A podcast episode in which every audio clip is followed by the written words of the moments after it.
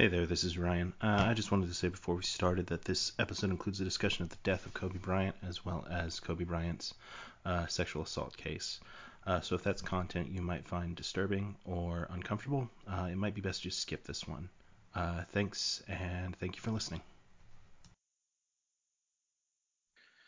Welcome back to the Oklahoma Drill. Um, it's just Alex and Ryan today, uh, and we're going to be talking through there's not a ton of OU news, but there's big OU news, which is we're in a weird spot in terms of that um, because you know OU hired DeMarco Murray as running backs coach, and Ruffin McNeill is stepping away from the program, but that's pretty much it. Um, right. But um, in addition, so do you guys do you want to start with that, or do you want to start with like the um, the actual sports news that happened this week? Let's let's start with the OU stuff. Okay.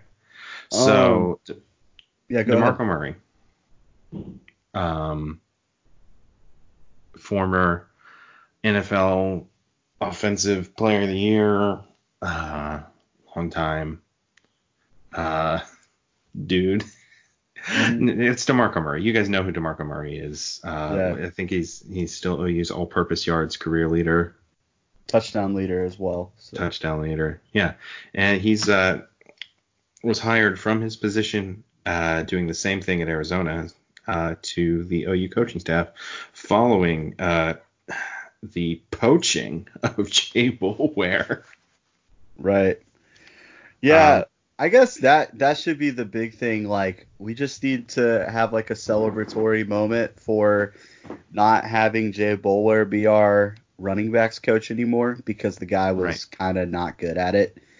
Um, like the thing that I'm gonna say about DeMarco Murray is that like as a running back coach, you essentially have one job, and that job is to bring in elite players. And right. at OU, your job should be relatively easy. It's you know it has it doesn't have like the claim to running back you, but it has no, but what you're saying as an like as an OU running backs coach is, hey, come play where Billy Sims and Adrian Peterson and DeMarco Murray yeah. And, you know, like four current NFL running backs yeah. played. Like Right.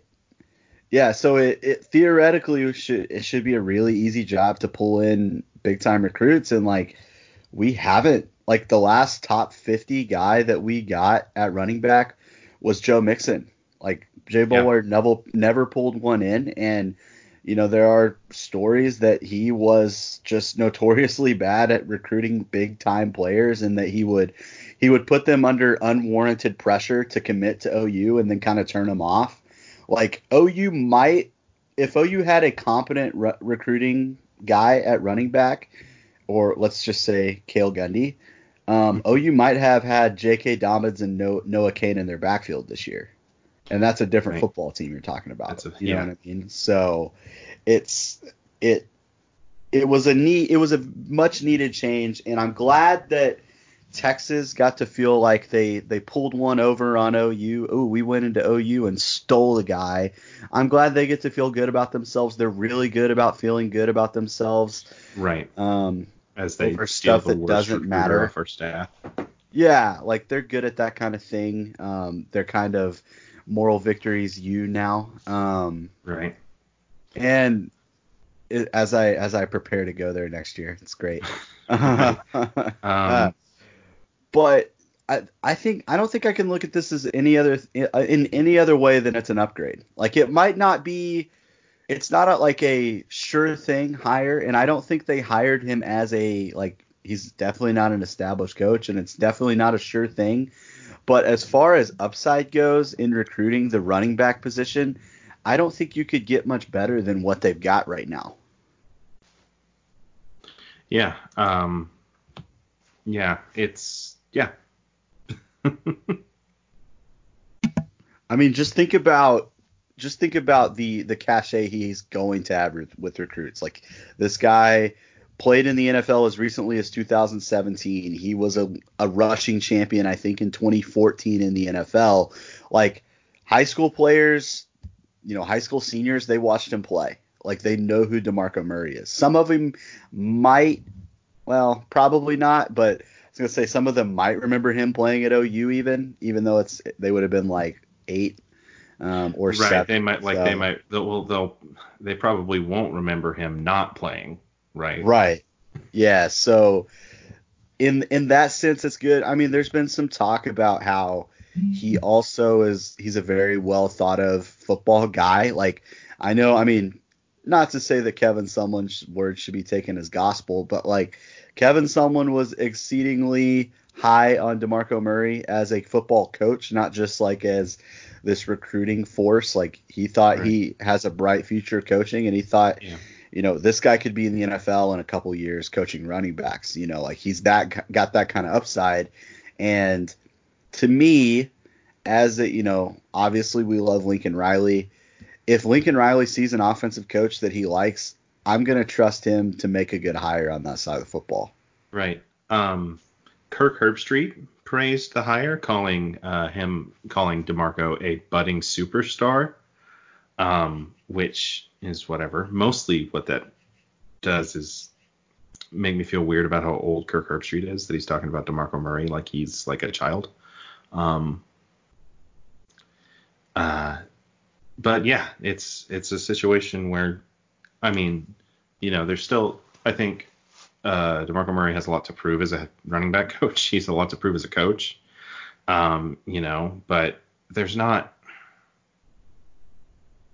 in terms of like starting points for a recruiter, you know, NFL star um, with um, you know multiple professional accolades, um, recruiting his position at his you know alma mater.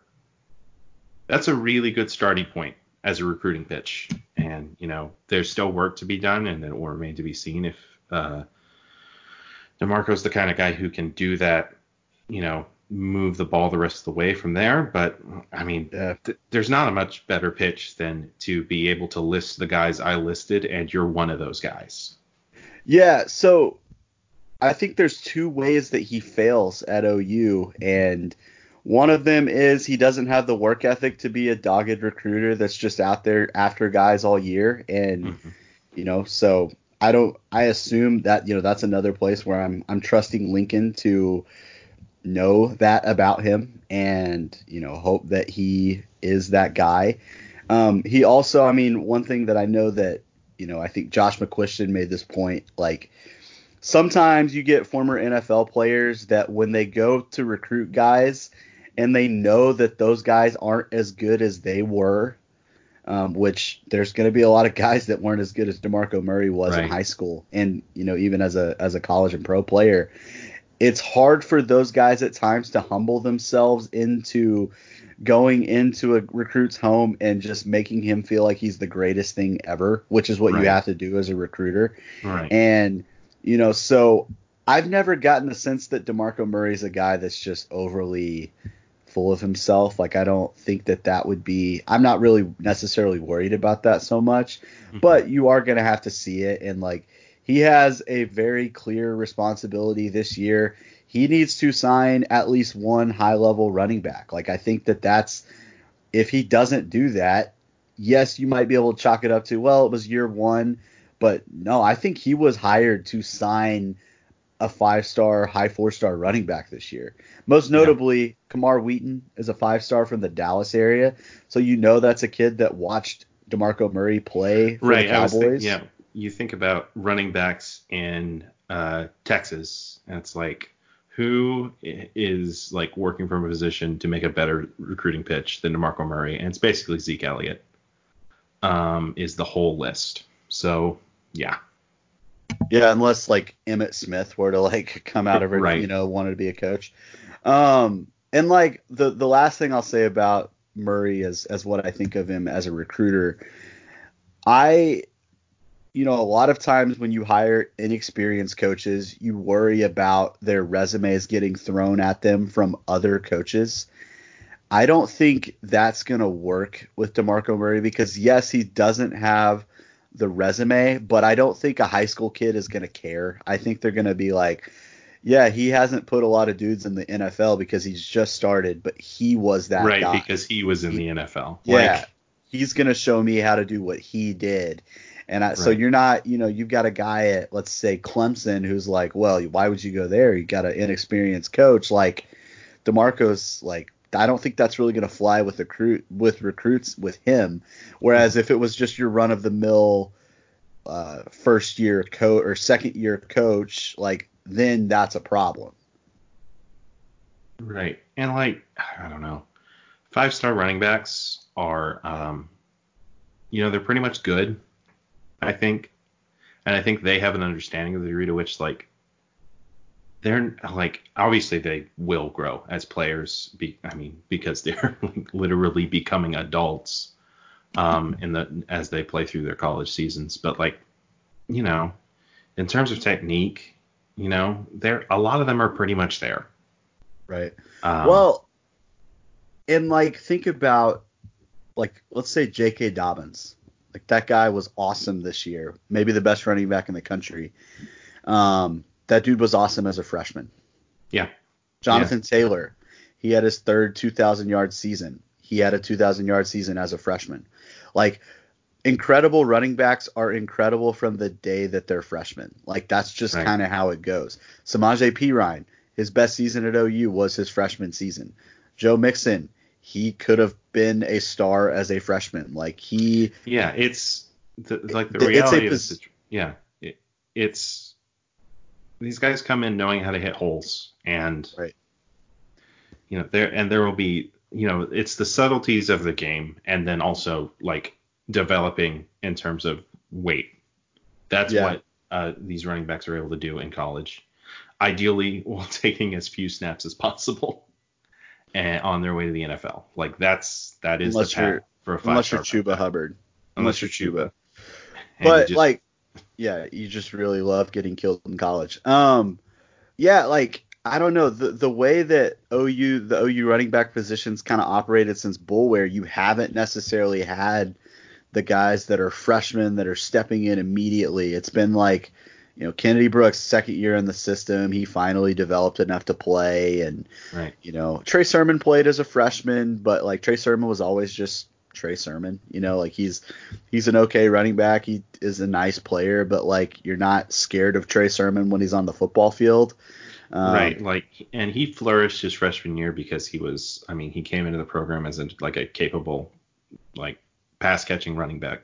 Yeah. come out of the backfield and also Yeah. like ice fourth quarters. He was playing on a team that had the best passing attack in the country behind maybe the best offensive line in the country. Exactly. Like guys are going to do well if you can play football at all. Like anyone probably that OU would have offered would have been fine in that situation. And I'm just I've gotten really tired of of OU not having difference makers. Guys that like Lincoln Riley would not have a choice but to get him the football. Like I've been tired of not having those kind of guys at running back and we just we haven't had them since Jay Boulware took over. And I mean, I just he was not doing a good job. He was not doing a good enough job. Maybe Jase McClellan was that guy, and then you know he lost him the week of signing day. So like, it's just not to me. I was done. I was done with Jay Boulware the minute Jase McClellan left. Like, if you can't pull that guy in who's been committed to you for almost three years, then you shouldn't be the coach at OU. Like, you have to bring value to the team that you coach for, and I didn't see the value that that Jay Boulware was bringing. And right. Yeah. It's I don't I don't care about him developing guys that are okay into good. I want guys that are great from the beginning. Right. And it's yeah, like that. Nobody was. I, I you you look at the running backs coming out of OU that played behind these lines that Bedenbaugh put out um, in the system Lincoln developed, and it's like, are these guys like these guys are like four star replacement level, like in terms of like they are achieving success that is sort of to be expected given the quality of play they're getting from the line in front of them and from the scheme they're in. Um, you know, um, there was a, I mean, I think Joe Mixon went beyond that. Um, and then this is really embarrassing. The what was the name of the running back from this who blew up in the second half of 2017? And I've completely Rodney- forgotten. Rodney Anderson. That'd be Rodney Anderson. I don't know why I think the here is the and this is the ridiculous thing is that I, in my head I get Rodney Anderson's name confused with Alex Ross. Okay. Figure Alright. that one out. I I got nothing. Yeah, I got nothing But for that. I, I I I mean in a sense that should tell you how surprising the second half of Rodney Anderson's 2017 was. That I I had previously stored him in the same part of my brain as Alex Ross. Um Yeah, But- I I agree. Like, I mean, we need guys that change the scheme. You know, like yes, you're a player that's going to be put in a really, really good scheme, but we want guys that are good enough that the scheme is built around them. You know, that's what we've gotten. That's what CeeDee Lamb was at receiver. You know, that's what Right. Marquise Brown was. We've had that at receiver. The second half of 2017, that might have been the best offensive football OU has played. Like that part when Rodney really got going, like Yeah. we were unstoppable in every way. it was it was because beautiful. Rod, like Rodney was out there scoring four touchdowns in halves. Like it was, he had multiple halves where he scored four touchdowns. Like Yeah. that's the kind of player that we need. Like I am, I am tired. I like Kennedy Brooks. He's a nice player, but like when I see that guy not able to get outside on LSU linebackers, I'm like, he's cool, but like we need better. That's that's really all there is to it to me. Like if you can't break outside on an outside zone run on K'Lavon Chaisson, then we need someone else. Yeah. And I understand how good K'Lavon Chaisson is. Like I get it. But I there should not be a defensive player that can track our our best running back on an outside zone read like that. It just shouldn't happen. Yeah. It's I mean this is the best offensive scheme that has maybe ever existed hmm at the college level of football. Um, you know, it's against a defense that will ultimately be remembered as being not quite as good as the ones before it, and it got beat. Yeah. Yeah, and it it really did come down to, you know, players, you know, Yeah. like the quarterback position, the running back position. We I mean, granted, it, there was some circumstances that played into that, but uh yeah. you know, our best like no matter what, we had our best running back in that game and he was ineffective. You know, like that's we have to get away from that. We have to get I want five-star running backs. I'm sorry. Like that's Yeah. that's what I want. That's what we just Yeah, that's well, what we, we need. pulled in. You know, if you, compare the success of the receiver position and the success of the quarterback position and the success down the offensive line to the running back position, and it's not the same. Mhm. You know, where we have a year like 2018 at wide receiver. Um, well, I mean, you just look at 2018 at every offensive position except running back. Yeah. Yeah, absolutely. And like, yeah, Rodney got hurt that year. Yep, absolutely. I, I mean, Uh, I was talking about the recruiting class. Oh, I see what you mean. I see what you mean. Right. Okay. I think what I and what I actually meant was the class of 2019. But here we are. Right. Yeah, yeah. No, I see what you mean. Yeah, 2019. I like Marcus Major. I do, but he was a Plan B guy. Like he was, he was an in-state guy. He was an easy get, and he was not a Plan A. Noah Cain was the Plan A. Isaiah Spiller, Plan A. Both of those guys played as true freshmen and did really, really well this year. How nice would it have been to have a guy like that this Yeah. year? You know Uh, what but I mean, you're talking that that class was what three of the top five wide receivers, the top tight end, the top quarterback, Right. and some four star running backs. Like, Yeah. Yeah, I mean, Rhamondre Stevenson part of that class, like he's a nice player. Like Yeah. I I think Yeah. we both like him, but again, he doesn't change he does not change your scheme. right. And the thing about Rhamondre Stevenson is like we like we want to see more of him. Like the type of player that we think DeMarco is capable of pulling in and that we expect to get pulled in is a guy where that's not even a question, right? Right. It's who there's not a situation where you're like, oh man, I wish he'd get more snaps. Where it's like he is getting the snaps because he is doing everything he can with them, and like that much is clear. Yeah. Absolutely. Um all right, let's let's talk about Ruffin. Right. Um cuz this is, you know, this is an interesting situation. Um you know, I think that the way that it ended it, it kind of, you know, sucks from a just human standpoint because you've got a guy who has coached for almost his entire life that had to give it up because of a health issue in his family. Like that sucks. Yeah. Um, we all know how great a person Ruffin is, and mm-hmm. it's admirable that he is stepping away to go, you know, take care of his family. So that's that's great. I also will say, like, I don't think anybody on this podcast would say that it wasn't time for him to leave because it was. It yeah, just it, was. Like he yeah. was not fulfilling a job that you know the outside linebacker coach at Oklahoma needs to fill. Like he was you know, they were kind of doing it a man down last year. That's just yeah. the reality. Yeah, and like you he was brought on I mean, partially as a favor by Lincoln, but really as a mentor to Lincoln as he transitioned into becoming one of the youngest head coaches in college football at the most prestigious college football program of the past century. Like, yeah. th- this is so and I think he fulfilled that role. And like I'm sure Lincoln feels comfortable in his position now. And so at that point, the question is, you know, what exactly is Ruffin here for? He's prob like when this is a guy who was a head coach and was fired in a situation that basically everyone thought was ridiculous and an unjust firing there was an assumption that he would kind of be interested in moving into another head coaching position, but that's probably I would have you know you look at his performance as a coach last year and said that maybe that's behind him, and mm-hmm. certainly now with this issue in his family, it looks like that's probably off the table as well. Uh, but it's a yeah, this is a reality. You know, Ruffin leaving the program, and I think it was a reality that we were all prepared for, and that I'm sure in like within the program people were prepared for. Um, and it's you know it's sad to hear it come in these circumstances. Um. But yeah, I don't think this is apart from the circumstances. I don't think this is unexpected. No, I mean it's incredibly interesting to me that we have not really heard any names fly up. Like, cause with the running back deal, it was like from the start Demarco. Like that was right. the only name we ever well, heard about it. Right, but at the same time, it was Demarco Murray. Right. Yeah, yeah, yeah. Um, I don't I don't think that OU's gonna hire. I mean, the I guess the the obvious hire that people have been talking about for a long time that I just don't see is the Chip Viney as the cornerback coach and then move Roy Manning down.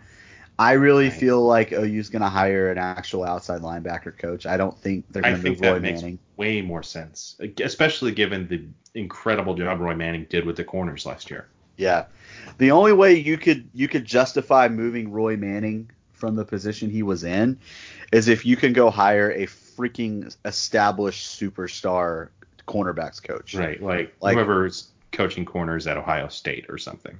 Yeah, which they just got a freaking monster. But um right. Like yeah, go if you could go get Clemson's, you know, corners coach, whatever. That's the kind of guy you would have to do that because you know, it took Roy Manning this entire year of dealing with all of the negative recruiting and all of the, you know, he was a new coach. He had to develop new inroads, and he did an unbelievably good job. Like all the stuff he had to work against, he pulled in a really impressive cornerback class, and I don't want that to be restarted. You know, yeah. and like if you're to hire a guy like Chip Viney, like you thought Roy Manning was getting hit, like yeah, yeah. Chip Viney's going to get killed on the recruiting trail in terms of he doesn't have a resume. He taught he he taught he coached one year at Nevada. That's his only year of on-field coaching experience. Like, yes, he's a young guy. He's by all accounts a great recruiter. He's like really good with relationships, but that's all good. But when it comes down to closing guys, that's when you have to have the resume. That's when that right. stuff really matters. And he doesn't have it. Roy Manning did a nice job of building towards that this year as a corners coach. I just don't want to have to deal with that again. Yeah, and it's also like to me that's that's a disservice to Roy Manning to the work he did establishing himself uh, because you know he moves positions and like you know it's not starting from scratch but it's you know it's he's gonna have to deal with more of that stuff. Like it's because now now it's like oh now he's coaching a position he hadn't coached before. Now it's you know there's there's going to be so much. And whereas I think the appropriate thing to do is let Roy continue to build what he's done at corner, continue to establish himself as a co- great corner coach, and you know let him build from there. And yeah, hire an outside linebacker guy. I don't think. I also think that that's like not a galaxy brain take to hire. Just get a good guy who's good at coaching the position that you need to coach. Yeah. Yeah, and even more than I want a guy who can recruit. Right. Like I mean that's that's more more important to me than um than coaching to even because think about this position specifically. You're responsible for literally one guy. Like. You're you're responsible for one guy and that guy is arguably in especially in the Big 12, he might be the most important guy on the defense. Right, and he's really also the guy like he's sort of the running back of the defense in terms of like the high level guys. There's not a ton of coaching you do. Yeah, go get the quarterback. David Ugwoegbu this year, true freshman, Right. looked great at times. Nik Bonitto, redshirt freshman. Like those guys, that's the kind of players you need. We need a guy that can go get those. And I've, you know, a name that was thrown around quite a bit early in the process was Craig Kuligowski. He's a guy that coached defensive line at Missouri and was producing a lot of high level guys. And I kind of cooled down on him because he's not really known as a recruiter. Um, he's always done that with, you know, he gets the two and three star guys and turns them into something. Mhm. And I'm like, I don't want that. I don't want No, any yeah. coach on staff that's like, yeah, I'm a great developer. Like, give me a recruiter first. Other than Yeah. like maybe Lincoln as the head coach, like that's the one guy where it's like, yeah, you, I need a great like in-game coach, but like give me a guy that can get the guys. I'm, I know I'm saying guys a lot, but that's the most important thing. Right. Because, yeah. No, I agree. Um, also, I think it'd be weird to have so many Missouri ties in our linebacking corps. Um, Yeah. that's neither here nor there. And I- yeah, I don't and I don't think that's gonna happen. Kuligowski's been announced officially as the the DC at Toledo. Like I I think that's pretty much sailed. I the, the thing is I just I don't have I don't have a an answer of like even a name. I can't even give a guess of a name of a guy that we're interested in right now. Right. Um, which is it's a weird spot. Like it's usually not how this goes, but Mm. You know I'm kind of looking forward to just an out of the blue hire to be honest. Right. So here's an here's an interesting thought. What's gonna with Aranda going to Baylor? Like, what's going on with the coaching? Like, with his staff that was at LSU? Like, how much is following him there? You know, what's going on? This is just literally just almost pointless speculation, is what I'm throwing out here. But we're, we don't have very many topics on this podcast. this Are you- you- So you're asking who was Aranda bringing with him to Baylor? right? Um, I think there's a couple guys. I'm not gonna pretend to know. I haven't. It's too bad Nathan's not on because he's the one who pays attention Right. to this stuff the closest. just, you know, I'm thinking of like shakeups in the defensive world of college football that would like generate opening jobs.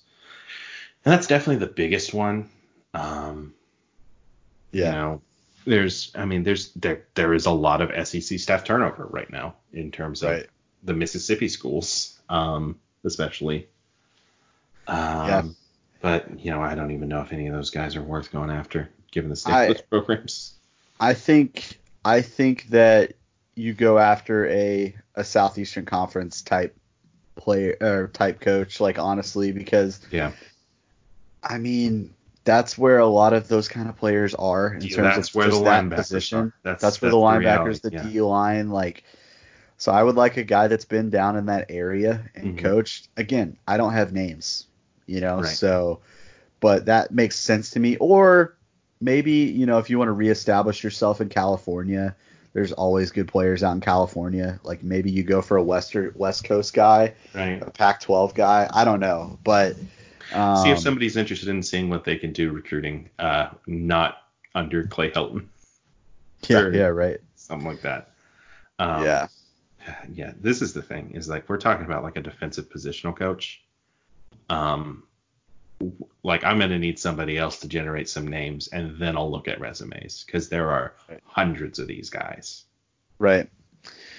Yeah, and I I think that you know this is a position that you know you're gonna want to establish a new recruiting territory. I think with this position, you know, because you you lost an East Coast guy, you know, for whatever Ruffin was, like he was technically an East Coast kind of connection, but I think we kind of had that locked down. Like Shane Beamer is really good in that regard.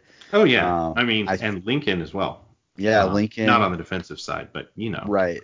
like Yeah, we have so- inroads into the Tidewater. That's not a huge. That's not a huge loss. I say I say go go southeast or to the west. Like that's really the holes that I see on this Yeah. staff. So, um, yeah. Anything else you wanna you wanna talk about with with coaching changes? Because I mean, honestly, in a lot of ways, coaching changes are like some of my favorite stories. So like, Right. I am a little bummed that we're we're missing out on rumors because Yeah. I do I do like wildly speculating. I loved the the DeMarco Murray build up. Like I kind of I wish there were other names that I could have compared him to because I, I do enjoy the story process.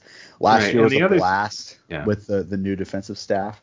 hmm The other aspect of the DeMarco Murray thing is that him just like we lost a running back coach and then got a running back coach. Like no shifts happened. Like and Yeah. it's, I I think we're pretty sure this is just a straight upgrade.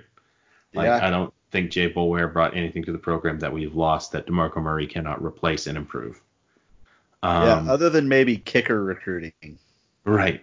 So Right. ooh, Is Big- was Brkic a Boulware guy? I have no idea, dude. I don't I don't care about special teams like that. I understand that special teams is important, Right. but I just am not going to use my. I'm not going to put thought into it in the off season. Well, like here's just, the th- here's the thought I will put into it is that was it Jay or Shane who was telling Tre Brown to run those kicks out? yeah, I don't know. Because that no that to me that's that's that's a place special teams can improve. Yeah. Yeah, like that's the thing. Like that's how little special teams matters to me. It's like I would just rather just fair catch every kickoff. And if you want to do that on punt return too, great. I don't care. You, you Right? would care though. No, I remember the Sterling Shepard years. You would care. Uh, yeah, probably right. Especially if it's Drake Stoops doing the fair catching. Like I would be furious. Put Well, put Jadon waiting for him Haselwood back there. but- Yeah. Oh yeah, you're right. Just put Jadon Haselwood out there if you're gonna have a guy do fair catches. He has sure hands. Yeah. Um. All right. Let's let's go ahead and talk about a thing. Um, Yeah.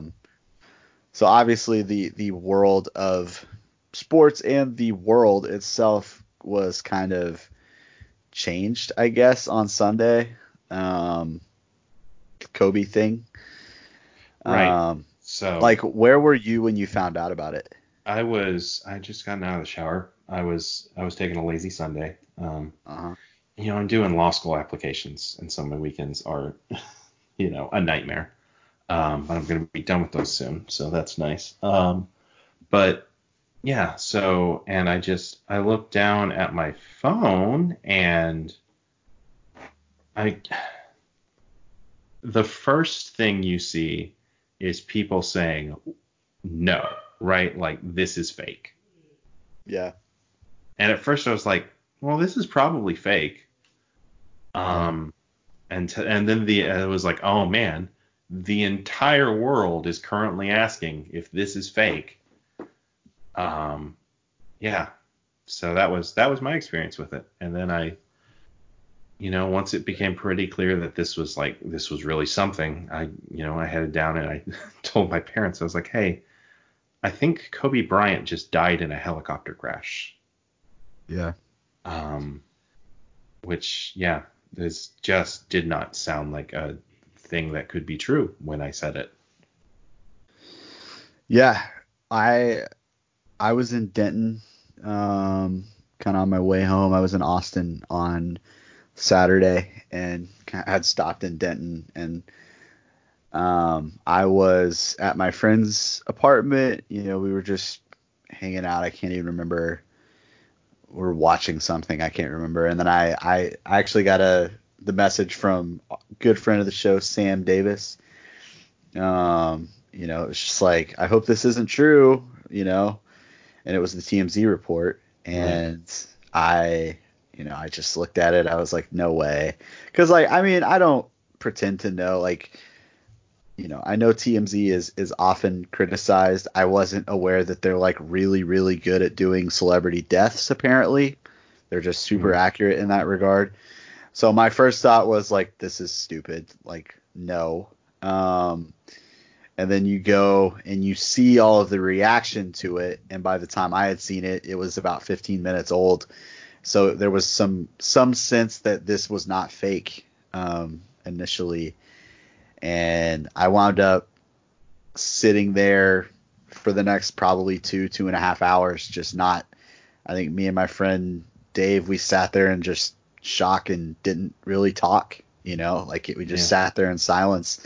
And you know, my first thought honestly was like, shit, I hope all of his kids weren't with him.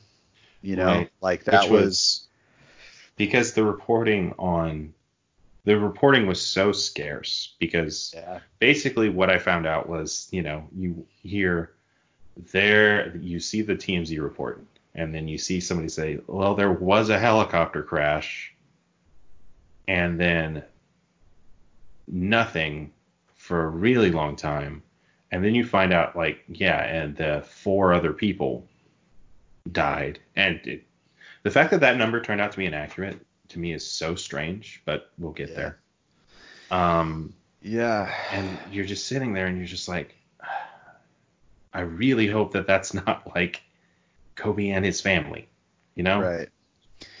Yeah, and you know, I think that the fact that it turned out to be like, you know, you hear a lot of times, you know, a celebrity dies and it's, you know, it's kind of like, yeah, they did that to themselves, you know, like it, there's some sort of like self-destruction that happened, you know, and like I, the one that always sticks out to me is like quarterback Steve McNair, NFL guy, he Hmm. got murdered by his mistress and like, you know, obviously it's a tragic story, um, but there is a sense of like you were doing something that you shouldn't have been doing in that way um, Right. that that led to your death, like it just Right. did. I mean, I'm not saying that it's right it's obviously either not. it's either that or it's like like i think about like when david bowie died and it's like well this was like a surprise but once you hear the facts like you understood that this was coming you know that he had a disease and that he was that he was dealing with privately and you know ultimately lost his life but with this it's just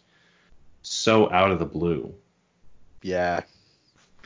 Yeah, no, that's that's where it came down to me. Like it just, you know, and he had never he really might not have been as relevant as he was since he'd retired because the night before LeBron passed him in points, you know, and you're right he tweeted about like, you know, move the game forward with LeBron and then like the next day it's like it's over, you know, and you know, not just him, it's his his daughter with him, the the Mm. you know, his daughter that plays basketball, the one that had really kind of been pegged as the one that was carrying on his legacy and Right, and I remember reading. I think it was probably earlier that week where I read um, like a sort of report, a report that was like really frustrated with him because he responded to a question about whether he thought she could play in the NBA.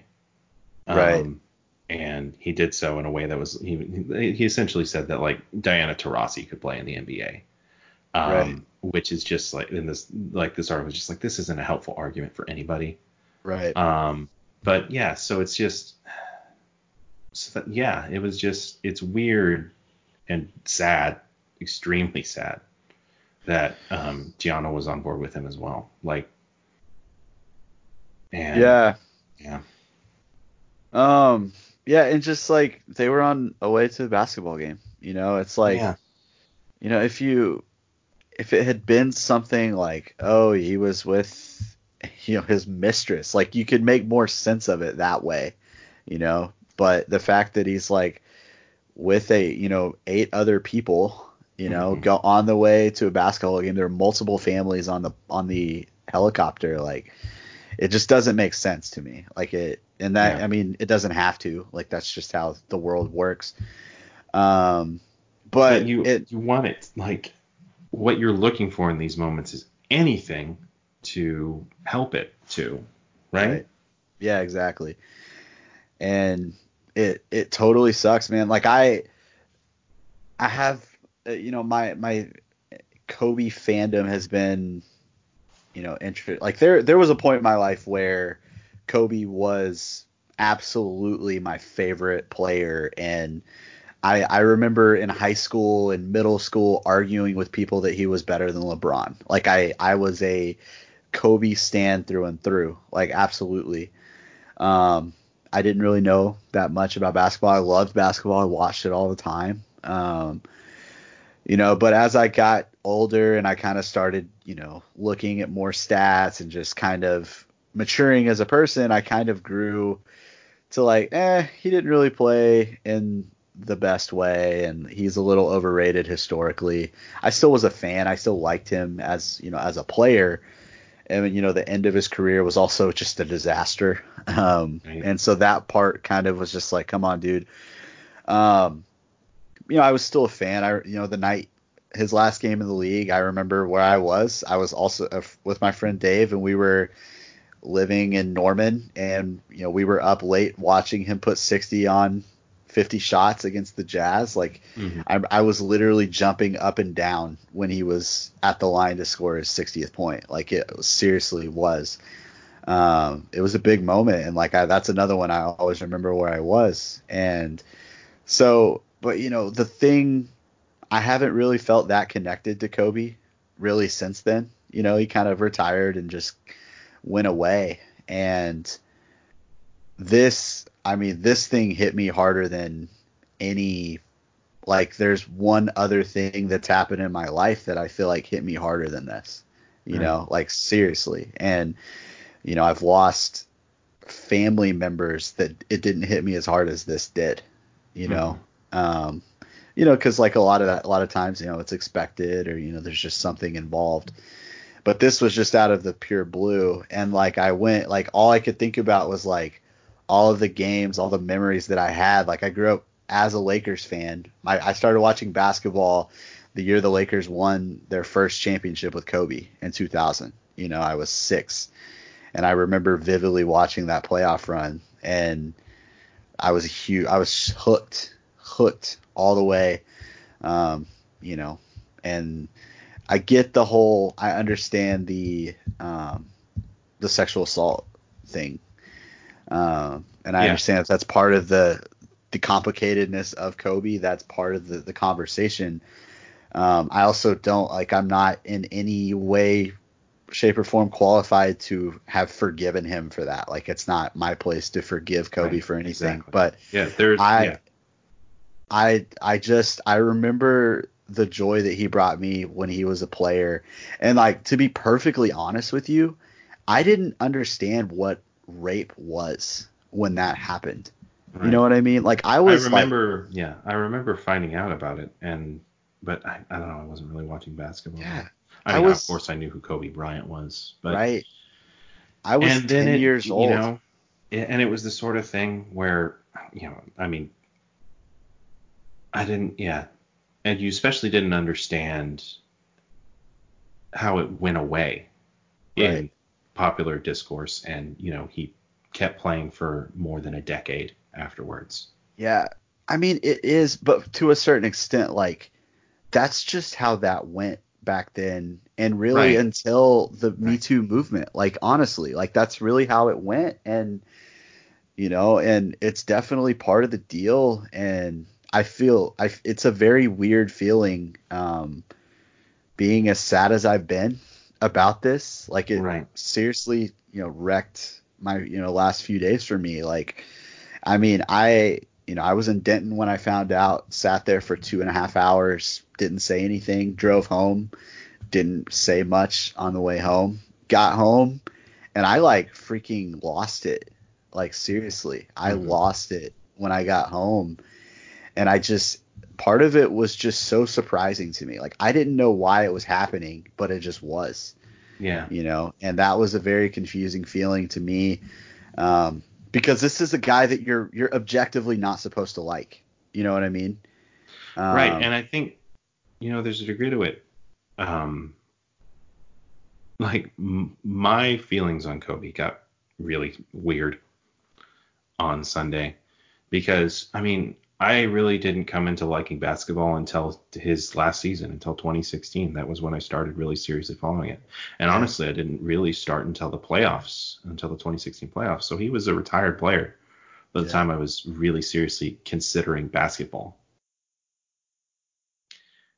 Right. Well, that was strange. Uh, just lost, Alex lost my audio on the Skype call, uh, but we're back. Um, we were talking about. I was talking about. Um, could you hear me talking about like what my history with Kobe was? Yeah, just that you essentially started watching basketball after he, um, after he was retired. Right. So, like to me, he was just like I remember Kobe for all of the weird things he did on the periphery of the game. Yeah. Like I think of that time there was like a Twitter argument about MJ versus LeBron and like he inserts himself in there and he's like there's no need to worry about us. All three of us were great. Like I remember that stuff. And I remember um his I remember him making Dear Basketball and I remember him releasing that weird children's book. Um but I mean more than anything the thing I remember about Kobe was the effect he had on other players. Like because like there's an entire generation of basketball players whose favorite player was Kobe. Um and who approached and like this goes beyond basketball players. There's like an entire generation of athletes that def- that used Kobe as their definition of what it means to be serious about athletics. Like the I like Mamba mentality as an idea is like his lasting legacy, I think, honestly. Um it is just what it means to be an athlete in the 2010s is to be relentless and serious and never satisfied um and you know addicted to the grind. Um and so and i have like my own i have like a complicated set of feelings about that whole idea but it's like it was imp- down to notice the degree to which you know every athlete i have enjoyed watching um, over the past decade. Every athlete whose play I found inspiring or impressive or beautiful lost the person that they modeled themselves after. Right. Um, even even guys like Messi, like it Yeah. goes beyond like Mbappe, Neymar, like all of them were huge Kobe fans. Like they're right. You amazing. had like um who was the was it Nadal who was like yeah Kobe was my mentor. I think so actually. Right. So that yeah like a tennis player being like all the well, yeah, Djokovic, yeah, all of those guys. It's amazing. And I, I think part of that is just his his you know, his cultural, you know, diversity that he had. Like he spoke several different languages. He grew up in Italy. Like I think that made him more relatable to people overseas, which I think Yeah. is is cool. Um but yeah, no, like I think that one of the things that made me appreciate Kobe more um is post retirement. Like I mean, after he played, like it was amazing to see him do other stuff the same way that he played basketball. You know, you Right. that doesn't happen with a lot of guys. Like they a lot of guys kind of wander around aimlessly and they become real curmudgeons that talk about basketball and that it's not as good as it was when I was there. right exactly. and it would be And- so easy. It would have Kobe been so easy to guys. Exactly, but Kobe was like probably the biggest spokesperson for the modern NBA game. Like he loved the way it was going.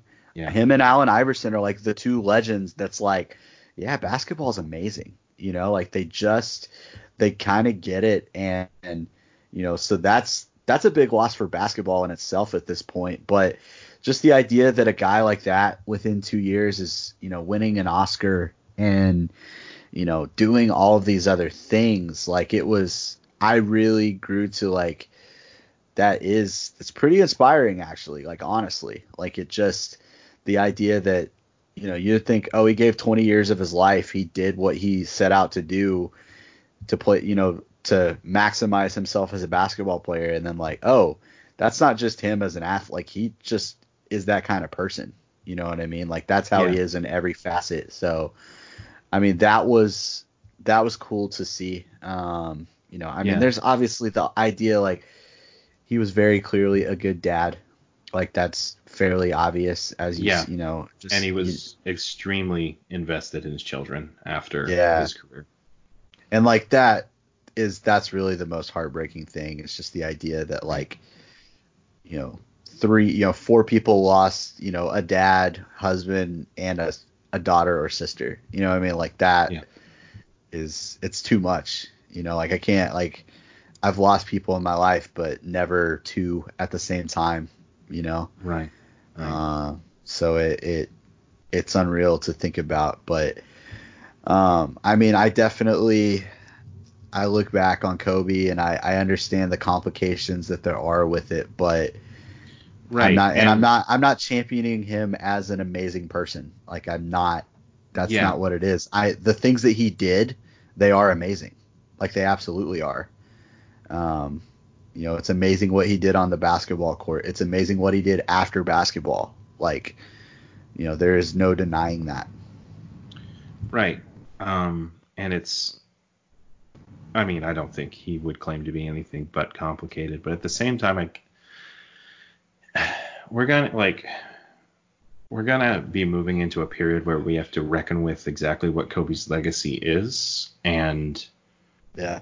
part of that is going to be deciphering the ways in which he was very interested in telling his own story about his life, which is both good and also troubling when we mm-hmm. reach things like, you know, the like I, I mentioned the whole Mamba mentality thing. There's a degree to which that was like a marketing campaign essentially for himself, like to rehab to like it was there's a degree to which it was rehabilitation after the sexual assault.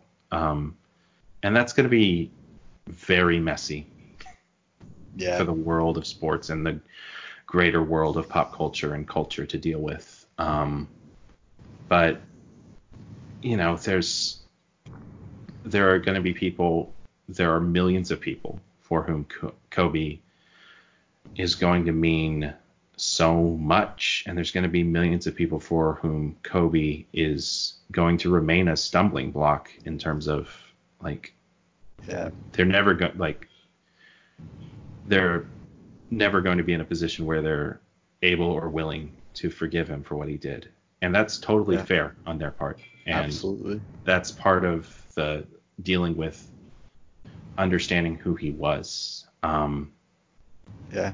and that's and that's like and that's the complication with him being so influential um is that there's i mean there's a degree to which there will always be two kobe's um for people. And part of that was there's a degree to which that was the way he wanted it to be. Um Right. and so yeah so it's just uh, it's so it's so complicated. And yeah i don't i don't like to hide behind the like oh we need to let people grieve now thing because i think that tends to be there's a degree to which that very quickly becomes it will never be time to discuss Right. this but at the Yeah. same time it's just some critical distance is going to be useful moving forward. Um, and I just don't, they're just, given the reality of the tragedy, like that's just, that's just not available to us, to the people who will be, you know, defining this story moving on. Like that's, that distance is just not available to us right now because it was so tragic and shocking and sudden. Yeah.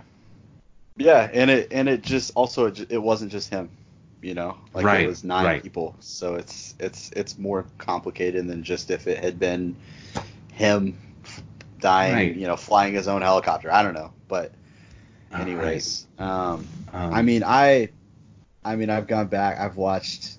I I probably watched hours, you know, twelve hours of Kobe reactions from people, and I've probably listened to fifteen hours of Kobe Bryant podcasts. You know, just talking about him and mhm.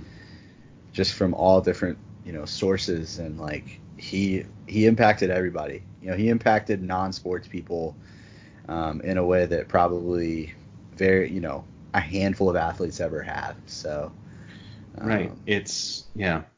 Um, he could be. It is the thing you yell when you throw a piece of paper into a wastebasket, a crumpled up piece yeah. of paper into a wastebasket. It is the thing you yell. Yeah, um, I mean, yeah, I saw a video of, of Justin Thomas, the golfer, you know, in a practice round yelling Kobe before he tried this insane shot that he had no business pulling off. Right. You know, and he yelled it, pulled it off. You know, like that's that's the thing with Kobe. Let, us talk about Kobe as a player real quick, since right. I know I know you didn't watch him. No, but know, I, I mean I have playing. since watched him. You've kind know. of watched him. Right. And the thing that I always come back to, and I've you know even recently, you know, kind of talking about, you know, the analytics are not friendly to him, and you know they're not like they don't paint him as a bad player by any means, but they're like no, but it's it, that's the difference between him being an all-time great and him like believing that he deserves to be in the top three conversation. Right. Yeah. Yeah. He's not LeBron. He's not Michael Jordan. But my the thing that I've come back to is that like Kobe won more than LeBron has. Um, and I, I understand the context of it all, but like, right, but be, beyond all of the the efficiency arguments that you can make, like the guy won five championships. You know what I mean? Like, mm. in the era in which he played, like Kobe played largely pre-analytics. You know, like it, the way he played was the way that you played basketball. You know, and he was better at it than anybody else except one guy. You know what I mean? And yeah, the way that people have, you know, I've ta- heard people talk about it, like he set out to be better than Michael Jordan at doing what Michael Jordan did and mm-hmm. he was not as good as Michael Jordan was, but he was better than anybody else that set out to do the same thing, which was right. basically everybody. Right, exactly. And I think it's and this is one of the things to me that makes Kobe fascinating is that he failed at that. Um, because I mean, he probably he is not I don't think he is as influential as if he like were to succeed easily. If he were easily better than Michael Jordan, then yeah. he I don't think like none of the he wouldn't be Kobe. Um there you know there's an image of Kobe um with him sitting in the locker room in his Lakers jacket holding the trophy and he just looks so angry.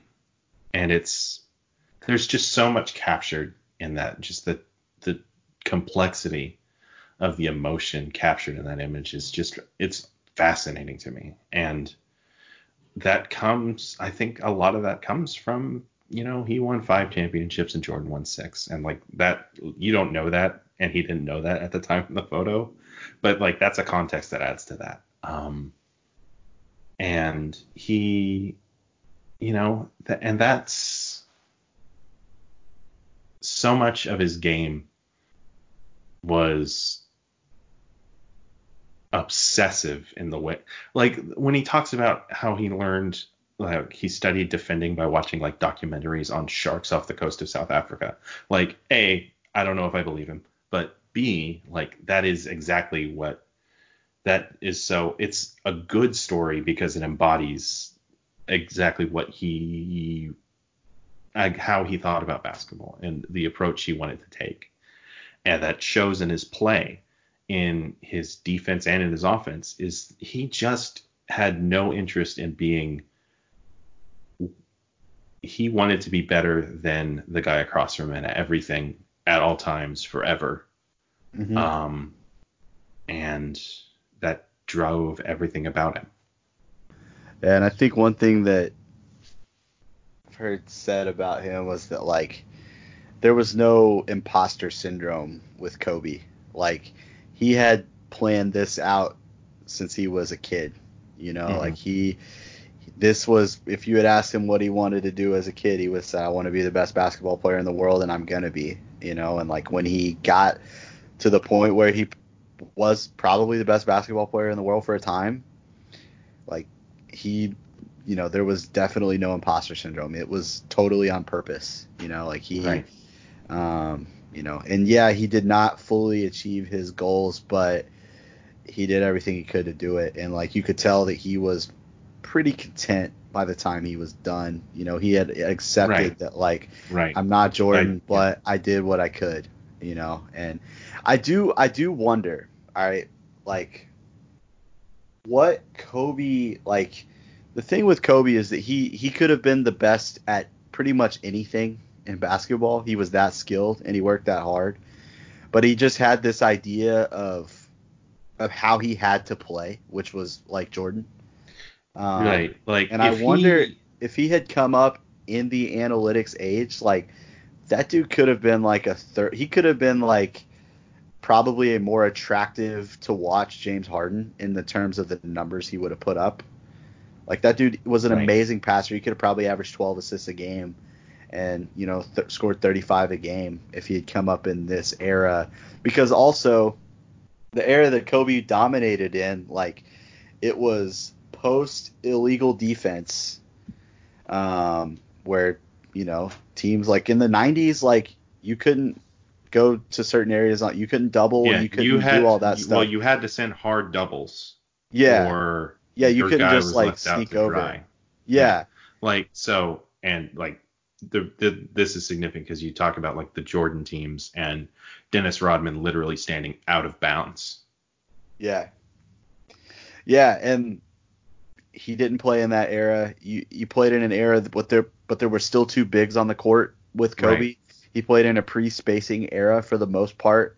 So he was playing like when he was in his prime, he was playing with guys like Kwame Brown and Chris Mihm, or even on his best teams, he was playing with Andrew Bynum and Pau Gasol.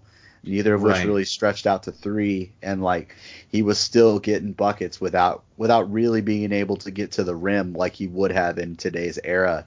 And you know, so in that yeah, sense, that's uh, that's like that's a really like because you can talk about Kobe's inefficiency and his style of play, um, but at the same like he was playing in an inefficient era. He was playing in an era in which offensive philosophy had not caught up to the reality of the rules of the league. Yeah. Yeah. No, I think that's that's absolutely right. I mean, he it was a weird era of basketball and you know, if you think about it, it didn't it didn't make sense how they were playing to be completely honest, but it's just part of the evolution of the sport. Right. Um, but yeah, if you put that dude now where it's like he grew up shooting threes and you know, he grew up you know, with the spacing to get to the rim, like I think we're talking about a different player. Like honestly, like he played in probably one of the harder eras for a player of his type um, in the history of basketball. You know, because right. with Jordan, it's you know it was the same type deal, but you know you didn't have you had the illegal defense that was different, but also Jordan was just ahead of his time athletically. You know, Right. especially Yeah. in the 80s, like there they were just not prepared to deal with a guy that could do what Michael Jordan could do on a basketball court physically. Yeah. And by the time Kobe was in the league, like it was, you know, that was he wasn't a freak athlete by any means. Right. It's you know I, I mean he was very athletic. He he won a dunk contest, though it's worth noting that's like widely considered one of the worst dunk contests of all time. Yeah. Um, but yeah, no, it's and it's he won just the one. He wasn't Vince Carter. No, he was not. Yeah, like yeah, Vince Carter had the physical tools that he should have been better than Kobe, and he just wasn't. You know. Yeah. So, um, yeah, it's it's an interesting conversation, and in the end of it, like the guy won five championships, and like there's a lot of what ifs in his career. Like obviously the Shaq and Kobe thing, um, which you know I think it's those two guys they just would not they would not have worked long term. You know, No. they just had different No. ambitions, and Yeah. Kobe's the kind of guy that is not going to deal with another guy that doesn't have his ambition.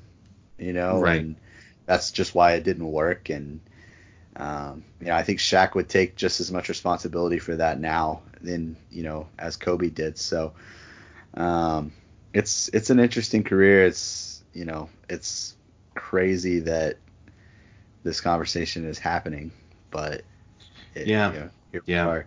I mean, we're just, this is something I saw pointed out. Um, not a lot of the basketball greats have died. You know, No, this is. I I mean- mean, this is a new sport still. Essentially, Will Will it's Will, uh, like Pistol Pete, I guess you would say. Yeah, I guess. And like, but like to me, like basketball really barely existed when those kind of guys played. Like when Wilt played, like he was being guarded by like six five dentist looking dudes. You know, Right. like that. It was not real. It was like you know comparing eras is, is always hard, but like Right, but you, yeah, no, basketball like it's like um the finals weren't even shown on live TV when Wilt Chamberlain played. Right, it's You it's the sort of thing like there was um the like college football team of the century or whatever that the AP released Yeah. and like I forget I've forgotten who the quarterback they selected was. Selected him because he essentially invented the modern quarterback position, but he threw like seven passes a game. Yeah. you know and it's it's and that's the sort of thing where it's like you recognize the greatness of guys like Wilt and Bill Russell um, and Pete Maravich and Bob Cousy, but fundamentally you're talking about those guys the same way you're talking about like Pop Warner, right? These are like these are like pioneers in the sport. Like there's you know they're not superstars Yeah. because they there were no basketball superstars. Basketball Right. wasn't big enough to have superstars. Exactly. People didn't know. People barely knew who they were. You know. Right. Like. Um. Yeah, this is really probably the first true basketball superstar to die. Like Right, well, s- yeah. seriously. So. And you know it's one of the younger ones too. You know. right, 41. just crazy. Yeah, for it to be Kobe is a, it's Yeah, I mean that's another thing. Like, dude, any any guy you ask me, like, he's the last person you would think, right? Like, right. he just he did seem invincible to me. Like me, the Kobe fan, the kid who grew up watching him play, like I I bought into all of it. You know, like he did seem larger than life, and he was, and he Mhm. still is. Um, but yeah, Kobe dying is just not something that computed. You know, so Yeah, and I mean, there's just, I mean, so many aspects of sports culture and basketball culture. You know, Kobe with Nike reinvented what basketball shoes look like. Like Kobe, Mhm. there's, it's, there is no aspect of professional sports that wasn't touched by Kobe. Um, No. That wasn't, didn't eventually come to be defined by some aspect of him. And for him to die at the age of 41 is it's just not it's just not how it felt like the story should have gone. Yeah. Yep. Um I think I've talked about this enough and I think that's Yeah. probably a good place to end the podcast. I agree. Um, thanks for listening to this what has almost certainly been a more somber episode of the Oklahoma Drill than you're probably used to. Um, we will be back next week, hopefully. Um, man, it'd be nice if some OU news happened and it was good. Um, I'd just love to have something to podcast about that was good. Um, and which is not to say that the DeMarco Murray hire was bad, but you know, this is a it was basically the only thing that happened this week. Um, and here we are. Uh, so hopefully we can be back next week. We have some ideas for some offseason. It will roll them out as it becomes relevant. Uh, you can subscribe to the podcast uh, from the Apple Podcast app, from the Google Play Store, or on Podbean. Uh, follow us on Twitter at Purd Hapley. That's P U R D underscore H A P L E Y. And at RW Maxi. Um, and if you enjoy the podcast, leave a review or share it with a friend.